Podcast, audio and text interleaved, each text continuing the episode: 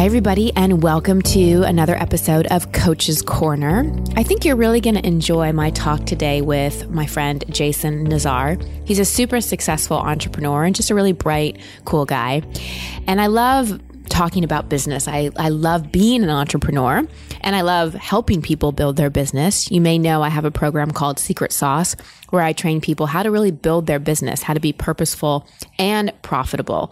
And so if you want to know more about that, just go to christinehassler.com, click on the work with me tab, and you'll see the training program. And you can learn more about Secret Sauce. We're in the midst of taking applications now.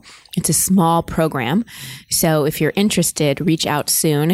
If you can't find the link, just email Jill Jill at christinehassler.com, and she'll hook you up with the application and more details.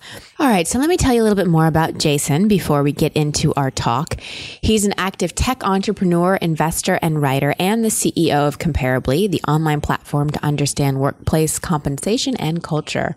Before Comparably, Jason founded Docstoc, the largest content site to help small businesses. Over seven years, Docstoc was one of the most visited websites in the world and grew to over 50 million members before it was acquired by Intuit in 2013. Jason also created and hosts Startups Uncensored, the longest running and most widely attended technology gathering in SoCal. I've been to many of them and we'll talk about them in the show. He is also serving as the entrepreneur in residence for the city of Los Angeles, appointed by Mayor Garcetti. Pretty cool. He's a frequent and popular writer on Forbes, Wall Street Journal, and Business Insider. Jason is just an all around cool guy. I know you'll get a lot from this interview. So now on to my talk with Jason Nazar. Hey, Jason. So thank you so much for being on Coach's Corner. Thank you, Christine, for having me. So you do a lot, and I've really seen you grow over the past, I don't know, gosh, three to five years that I've known you. I just, I lose track of time, but it's been a while. And you are a tech entrepreneur, you're an investor and advisor, you're a writer speaker, you run a community called Startups Uncensored. You, you do a lot. And every time I see you, you also have a smile on your face and you seem really calm. so, how do you keep yourself motivated in doing all of this? Where does that motivation come from for you? It, it may not sound the most PC, but I think the motivation comes from my ego or, or, wanting to, or wanting to satisfy it. I think, you know, we all have a vision for what we want our life to be or how we want to be perceived. And I think in my case, I I, I want to be somebody that you know is known for doing a lot of good, for being um, helpful, for adding something meaningful to this world, and you know hopefully for being charismatic and interesting and a little different than everybody else. And so I think the things that I do are a reflection of the person that I hope to be. I love that answer. It was so honest. And I think the ego gets a really bad rap, especially in the personal transformation industry. But we're we're humans. We have an ego.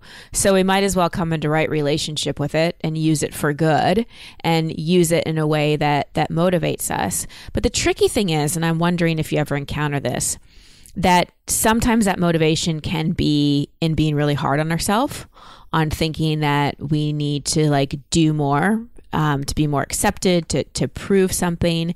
So, how do you keep the motivation focused on vision and really what you want to create and how you want to impact versus it being compensatory for something we feel we're missing? I think that's kind of the, one of the key questions. I, I can tell you that I think a lot a lot of what we do in life is to give ourselves a feeling. And I think really ambitious people are trying to prove themselves, are trying to. I, I think our egos are one of the most important things in the sense that most things I think we do are to satiate our egos, and probably more men than women. But we we have a it's what validates our sense of importance. It's what validates our sense of purpose and belonging in the world. And so, to what you said, I think the key is to try to tap in and leverage your ego to get the things you want in life, and then to know how to prevent it from putting you in those areas that you're you're your own worst enemy, which we often are. I think in my case, I've had a, again an image for the person that I wanted to be, and I've pursued that, and I've watched other successful people in different areas of life, career, relationship, uh, health, do that. And I think it, in my case, one of the things I've tried to do is say, what feel like what feelings do I want to have? What what things if there's a really there's a really powerful question that I started asking myself in my mid 30s when I was in the midst of, of running my last company, which was if you've achieved everything that you wanted to in life, how would you how would you feel? And can you give yourself permission to feel that along the way? And so I don't know if I have a set answer for you, but I think that people that are striving to do something and people that feel lost are always struggling between how do I pursue the dreams of my ego without it getting in the way and tripping me up more. Yeah, because really, like you, you really hit the nail on the head when you said it's about the process. I think we get so fixated on the result, and that's where the ego can kind of get in our way when we think we've only made it or we're only going to feel that way when we get to point XYZ, whatever that may be but it's so much about the desire. It's the feeling. It's so much of why I love Danielle LaPorte's work. Are you familiar with her work about mm. Desire Map? I've heard of Desire Map. Yeah, I wasn't familiar with her. Yeah, it's all about like we think that we're chasing the thing, but we're really chasing how we want to feel. So if we can focus on how we want to feel in that moment, that even if we don't have the end goal or the outcome yet, we can have the feeling that that we want to have. So I love that you're bringing this up because I think that whenever I talk to entrepreneurs, especially successful entrepreneurs, such a big part of it is mindset, even more so than strategy. It's it's mindset, it's attitude. And I know you're a successful entrepreneur and you've interviewed a lot of successful entrepreneurs. And you've also worked with entrepreneurs that probably are getting in their own way. So can you talk a little bit about mindset and the importance of that and how you see people, whether it come be in their business or other aspects of their life, get in their own way when it comes to what they're thinking and their mindset? Yeah, I'll give you two paradigms that I kind of live by that that touch on mindset.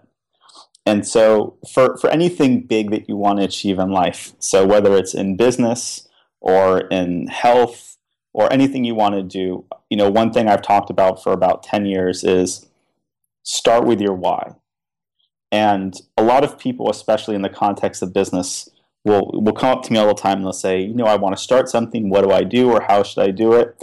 And I always say those are great questions, but the, they don't, those questions don't matter at all. The only question that matters to start is why, meaning what's your why, and do you have a big burning reason and a passion for doing that thing that you say you want to do. Because if you don't have a big why, and if you're not connected to it, you'll always use the what and the how as an excuse to not do that thing you said you were going to do. And you know, a lot of folks talk about this. Tony Robbins talks about this that you know decisions are made in a split second. Like we can think that oh, it took us ten years to get to a place where we were going to stop smoking or lead a healthier lifestyle or you know, change the way that we saw our relationships with men or women. But we actually make that decision in a split second. And what happens is in that split second, we connect some why to an outcome that we want to have, and that why starts driving us. And I would think I think that's the first biggest part of what successful people do from a mindset is that they have they have a burning reason that pushes them towards the goal they want to achieve, whatever that goal is in whatever context of life and really to focus on an outcome before feeling attached emotionally to what's going to drive you to that outcome will always prevent you from getting there. The second thing that I think really successful people have a knack to do is that they either intuitively or consciously or some combination of both get to the heart of a matter. It's my sec my second general principle on this mindset is that very successful people know that it's a tiny percentage of things that we ever do that lead to these overarching big results we want to get. So I often talk in the context of my company. I literally ask every single person in our company to start the day and to write down on a little post-it note besides them what's the single most important thing I have to get done today this week and this month to be successful. And I often tell them if you only solve for that, if you only solve for that, we will be successful as a company. And it's the same thing in the context, you know, whether I'm sure there's folks listening to your podcast that, you know, feel just like a general sense of malaise and being lost in life, which is a lot of what you talk about for 20 year olds. You know, I call it like, you know, like the 20 year old like malaise where you just kind of yeah. Like the mid 20 malaise. The quarter life crisis. Quarter yeah. life crisis. Mm-hmm. I'm sure people feel have, you know, are feeling issues around body image. I'm sure people are feeling lost in their career, are dealing with, you know, relationships, whether it was their family or romantic relationship. And we often jumble all the stuff together, but I, I generally think that at any given time, there's one key thing that we need to work on in life. And if we just focused on that single thing, and and made it better by driving towards an outcome that we want driven by the why it will it will most affect everything else and i think what really successful people are able to do is across their whole life but certainly compartmentalizing in specific areas like business. They can focus on they can have the mindset of saying this is the single most important thing i have to do to be successful. And so you know just to make it really specific whenever somebody's starting a new business you know you can get the prettiest business cards and you can write great business plans and you can go all the network meetings but until you get customers and those customers are either you know paying you or helping to drive your business nothing else really matters and so people that are, have a good sense like you know you've built up your coaching practice and your events and you, you focus on the fact that you provide a lot of value to people and they want to go to your retreats and they want to hire you for coaching and they want to buy your books and successful people have that mindset to know the single most important thing they have to do to get to that next step. I love both of those principles. And just to rehash, the three things you write down every day is what is the most important thing I have to do today, this week, and this month to be successful. Yeah, this yeah, the simple idea is so let, us just put it in the context of business. You can apply it to any context of life, right? Like the the biggest area of life I'm falling down is health. Like I'm overweight still. Like there's really only one thing I need to do during the day to be successful, and that's to keep my mouth closed more often. Seriously. Unless you're giving great advice like you are now. like all I really need to do in life, like if I just did one thing in life, which is like open my mouth less and chew less, like everything in my life would be better, right? For other people, it's different things. Like in the context of a business you're trying to start, there's usually one thing, just one thing that if you nailed, it would make the biggest difference in your business. Now, the problem is that one thing is often the hardest thing to accomplish. So we avoid it and we postpone it and we do lots of other stuff to do. Like we build up these, you know, I say it, I say it jokingly, we build up these STDs. Like nobody likes STDs. We all like having completions. So we spend time answering a bunch of emails and we take a lunch meeting and we do a call and we organize things and you know we work on different things that don't make a difference. At the end of the day we're like, oh wow, I I, I did so many things and I have so many things to do and you know we we make our self image in the context of business so often there's so much I still have to do. Yet if someone was that person's coach, just like you do for people, looking over their shoulder, they could probably identify and say, you know what, 95% of what you did today, this week, this month isn't going to have any material difference on getting you to the key goal that you want to get to. But if you did this one thing and you and you focused on it and you didn't leave doing that one thing until you mastered it or at least got it to a certain level that's where all the benefit that's where all the progress would come from. And so the the challenge is I, identifying that item and staying disciplined enough to focus on it until you achieve the goal that you set out to to get. Mm.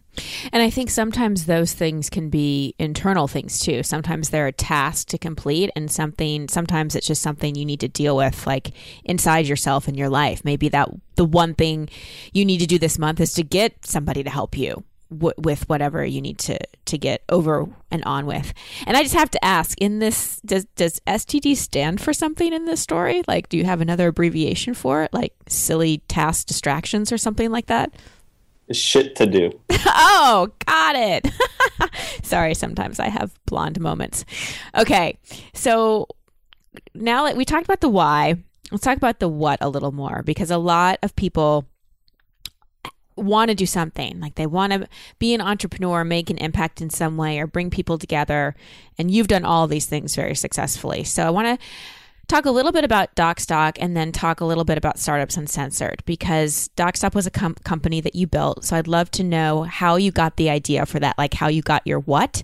And then also, so Startups Uncensored is is not only, you know, bringing entrepreneurial advice and thought leaders together, but it's also forming community. There's amazing community that happens at at the events you've created. Can you take us through how you got to the what for both of those? Sure, and then I'll I'll quickly add in the, the most recent company too. So yes. Docstoc was the last internet company I started. I started in 2007, coming out of business school and law school. It was it turned into be the largest content site to help um, start and grow small businesses. At our peak, we had 30 million unique monthly visitors, and when we sold the company to Intuit, we had 50 million registered members worldwide. And it's really just started as YouTube for documents. So I was finishing grad school, I was running a consulting company, and my clients were always looking for business plans and financial models and all sorts of different documents and legal contracts. And so I thought there should be a place where you could go to get virtually any document that you needed for your business, most specifically legal and business documents. And, and that's the what of how it started. And uh, I honestly didn't really overanalyze how great of an idea it was. I don't think, in retrospect, it's that unique or different of an idea. It was more just the action that was taken around the idea, and I, I often think and you know talk and write about the fact that people get too hung up on having the perfect idea. There's no perfect idea. Uh, execution is execution is 90% of the battle and the idea is you know i think 10% of it. Oh that's so i just have to stop you for a second because that's so key. That's so key. And i see a lot of women especially stop themselves because they think they have to have the perfected idea. And they wait and they wait and they wait and they don't start taking action. So i just am echoing what you're saying because it's brilliant and it's so important. It's about execution. Don't wait for the most perfect, unique idea in the world or the most perfect website or the most perfect business card. Just start. So thank you for that. All right. Yeah. And, you know, I, I've, I think it's oddly enough, it's, it's a challenge that women have more. And it's also a challenge that really smart people have. And, and what I mean by that is some of the smartest people I've ever met, both men and women, you know, folks that really excelled academically and went to Harvard's and Yale's they, they tend to see the world as there's a there's a right or wrong answer or there's a like there's a best way or a worse way to do something. And whereas you know also a lot of women are very conscious about you know how are people going to perceive this? And you know am i really doing something the right way? A lot of times what serves us really well in the context of entrepreneurship is naivete. You know it's that person that's not afraid to fall on their face and look stupid or have it not work out that is successful just because they put themselves in the right place at the right time. And so I often try to, you know, advise any aspiring entrepreneur, you know, if if you know that starting a business is something that you have to do in your life and you're ready to do that at this point in your life, just honestly pick like take a weekend, pick an idea and, and go forward with it. Like the the this long, protracted process. Uh, the number of times, I, I, literally, people must have told me a thousand times, "Oh, you know, I would love to start a business right now, but I just don't have an idea for it." To me, that means they actually don't have a big enough why. Like if they had a big enough why to start the business, they would find an idea because there's so many out there and there's so many things to do, and they would just go at it. And again, they're using the what being, "Oh, I don't have the right idea." As an excuse to not do that thing that they said they were going to do. Um, so yeah, I, I, think execution is 90, 95% of the battle and, and the idea is five or 10%. Agreed. And if I had waited until I felt ready or something was perfect before I put stuff out there or put myself out there, it would have delayed me by years. I don't even know if I ever would have started. I had to just take steps and put things out there and and fall on my face a couple times and make some mistakes. But that was how that was part of the building process. So that's one of the I think uh, uh, most entrepreneurs and business owners are pretty honest about this. We're all pretty honest about, hey, it wasn't always easy. We've made mistakes. Yet I feel like people that are starting their own business or aspiring entrepreneurs put this unrealistic expectation on themselves to have it all figured out. So you're hearing encouragement from both Jason and I. Just begin, execute, take action. So when did you when did you take your first coaching client? How old were you when you had your very first coaching client that, that paid you money like for, 20, for doing coaching? 25. 25, 20. Actually, no, 20, 26, 27, something like that. Were you nervous? Oh, hell yeah. I was sweating. Oh my gosh. The first time I got up on stage to speak, I had to wear all black because like I knew I was just going to sweat right through my clothes. I I was so nervous. Absolutely. Absolutely. I never I did not feel quote unquote ready, but I knew my why. I I felt a big enough call to share what I was learning with other people and help people. And that's what got me over the nervousness. Thank you for asking that.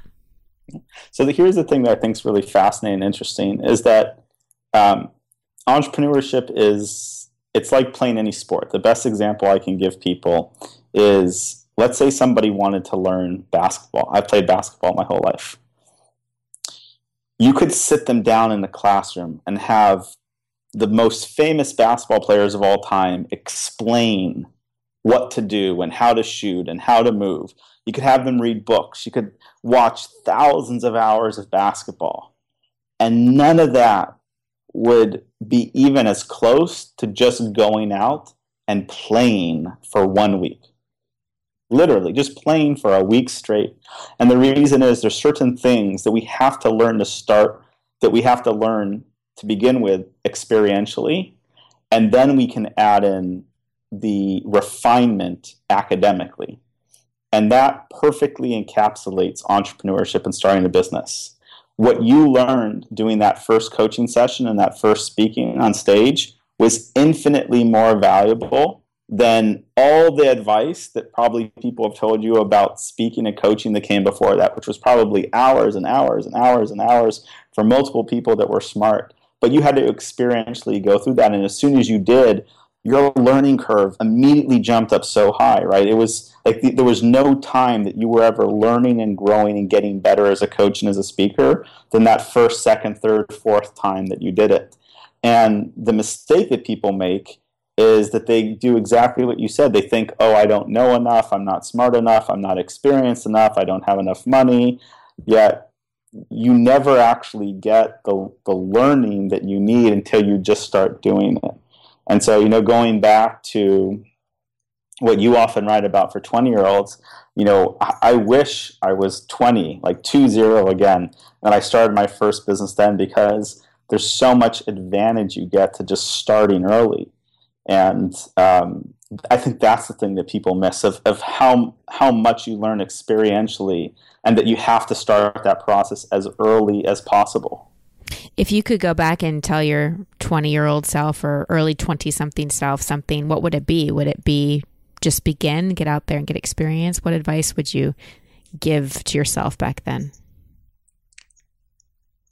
I mean, I think the first advice I would have given is is how to have more sex because I was late bloomer because I was always self conscious, and so to be like, hey, here are the things I know at 37 that I didn't know at 20.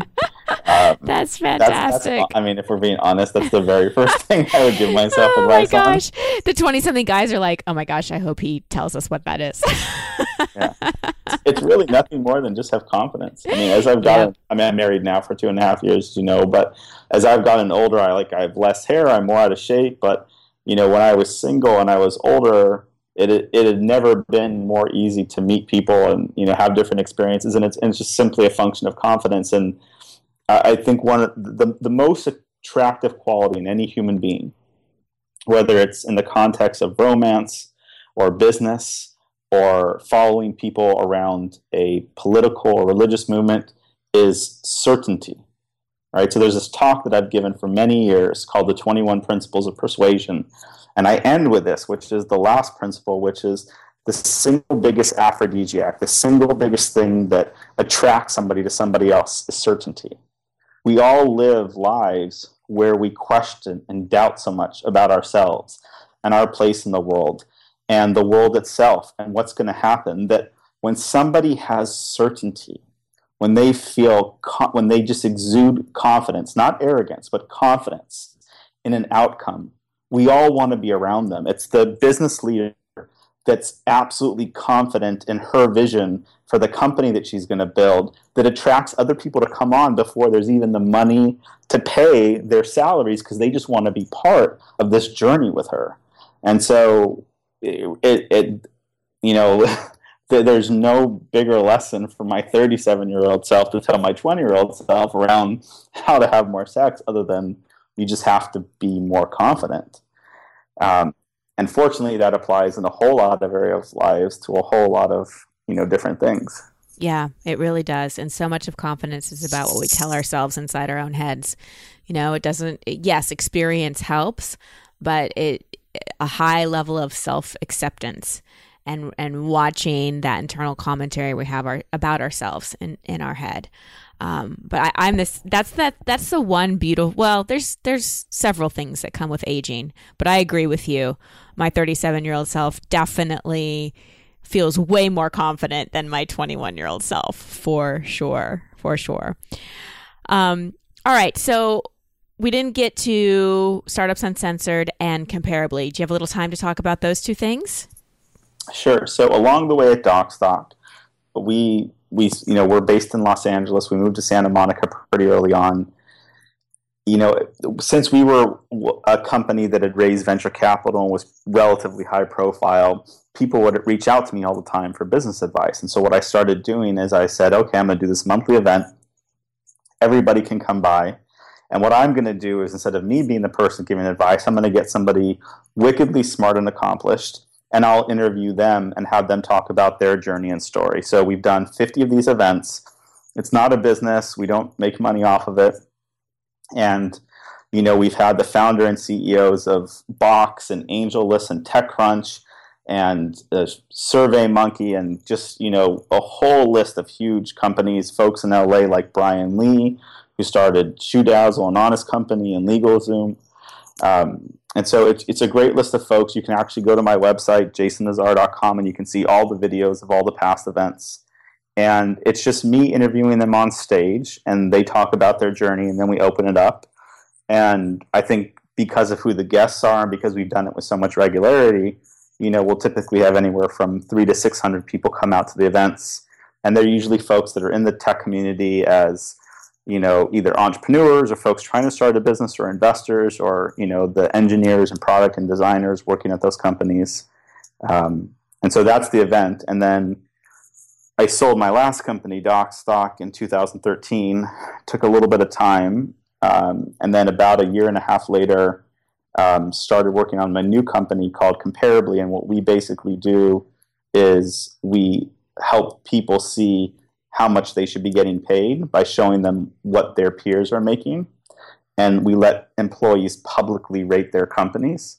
And the whole mission is to make work more rewarding by making workplace compensation and culture dramatically more transparent. So, you know, for any of your listeners that are trying to figure out, am I underpaid? You know, what are my peers getting paid? They can just go to comparably.com and, you know, put in any job title in any location and we'll have salary data we can show them of how much they should be making. I love it. I'm sure that a lot of people are really going to take advantage of that website. And for people that are in LA or in the LA area come to a startups uncensored event. There, there, and, and even if you're not an entrepreneur, tech entrepreneur, it's a you learn so much. Jason does a great job of interviewing the person. It's always amazing guests, and it's a really great community of people. I always, I always meet really great, inspiring people there. So, come. It's it's an awesome community. Thank you for creating it, Jason. Well, thank you for being part of it. Last question for you. What's your why? Well, my why's changed, you know, and I think it, it, it as it should for different parts of life. When I when I started when I started Docstoc, so my why has often been that I wanted to I wanted the world to see me as I saw myself. I wasn't a, you know a popular kid growing up, especially you know when, like in middle school and early high school, I was an absolute outcast. You know, I just I didn't I was socially awkward. I talked too much. I didn't I wasn't part of like a popular group of kids. Like I played sports a lot, and that was my salvation. Um, but I never felt like I fit in. I always felt like an outsider, and so uh, that's how I kind of developed my identity. But I was, you know, people would like people would recognize me for either being smart or crafty and being a good public speaker, which I used to enter like contests and win. Which, when you're 13 unfortunately, certainly doesn't help your popularity when you're doing speech contests. And so I always felt like the outsider, and I kind of embraced that role to the point that I I made my identity. How am I going to be different than everybody else? How can I really stand out? How can I earn the respect of other people? And my why was driven by the fact that I wanted to achieve a level of success doing something that I was really proud of and I thought helped people so that the rest of the world saw me the way that I wanted them to see me, right? And that's why I'm saying it was a, largely a validation of my ego, wanting to validate my ego as like a worthwhile person that belonged. Oddly enough, as I get older, I want to spend time with less and less people I care. You know, like when we're young, we often like we value so much this word popularity. I mean, it's like the key word. It's so emotionally driven. Are you popular? And as you get over older, you want to be less popular. You want to have less people to deal with and less you know obligations and you know often at least in my case like uh, I want I like I really cherish my anonymity because I do do a lot of things publicly. I would say now my why is um,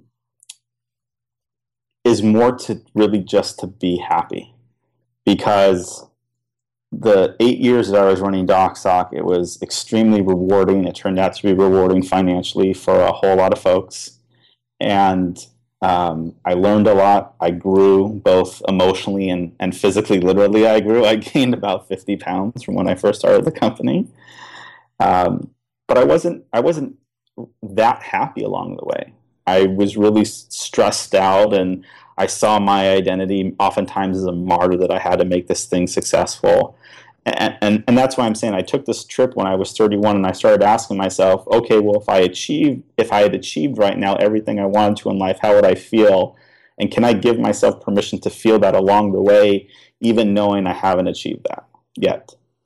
And that was a big mindset switch for me. And so, you know, today, most of what I try to do, my, my why is a combination of I want to be happy. So I started this company in large part to get to work with people that I really love. Because if I get to spend my day doing something that I think is cool and fun, and get to work with people that are my friends and that I learn from and are smart, that's a big thing for me. And, and then the second part of my why is I want to feel like I use my full set of potential to do the most that I can in this world, whatever that is. So whether that's in the context of business or my family or maybe one day in politics. I feel like anybody that's born, like I feel like anybody that's born in the United States in the last, you know, 30 years, like you've already won the lottery. Like if you're healthy and you're born in the United States, literally 95% of the people that have lived in the history of the world would trade places with you. So you won the lottery of life just there. And you know, then in my case, like I was born into an absolutely crazy nutty family but you know there were advantages and it was a loving family and i have my health and you know i relatively good intelligence like moderate like uh, moderate to slightly above moderate. And, i'd say above.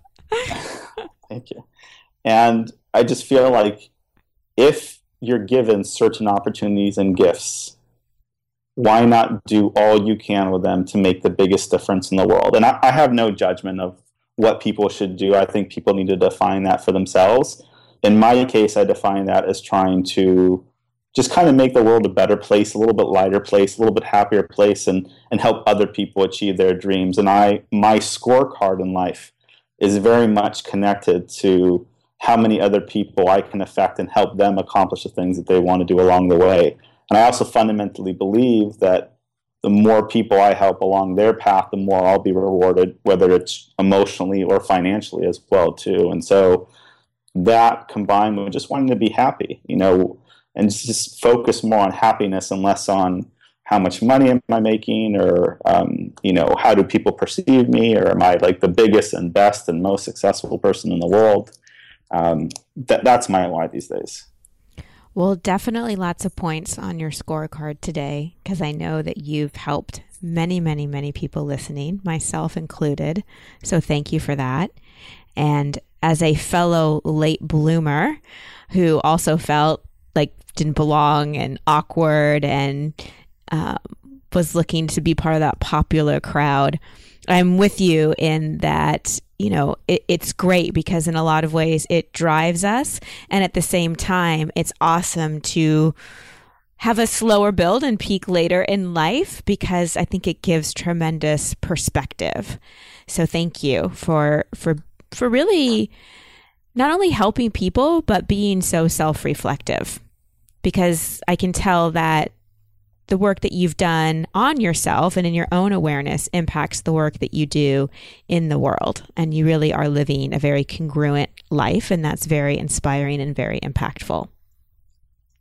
Thank you. I really appreciate that. You know, you've got this really cool women's retreat coming up in September. I don't have the right anatomy to qualify for it, but if you start doing retreats that are more gender inclusive, um, I'd love to come. And I, am sure it's something that anybody listening to your podcast would get a tremendous amount of value from. So I'm kind of jealous of your listeners because they get to go on your retreats and I don't.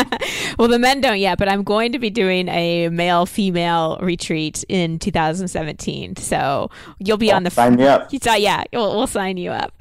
Thank you so much, Jason. And people can go and connect with you at jasonnazar.com. We'll put that in the show notes. Any other places that they can they can go to comparably.com?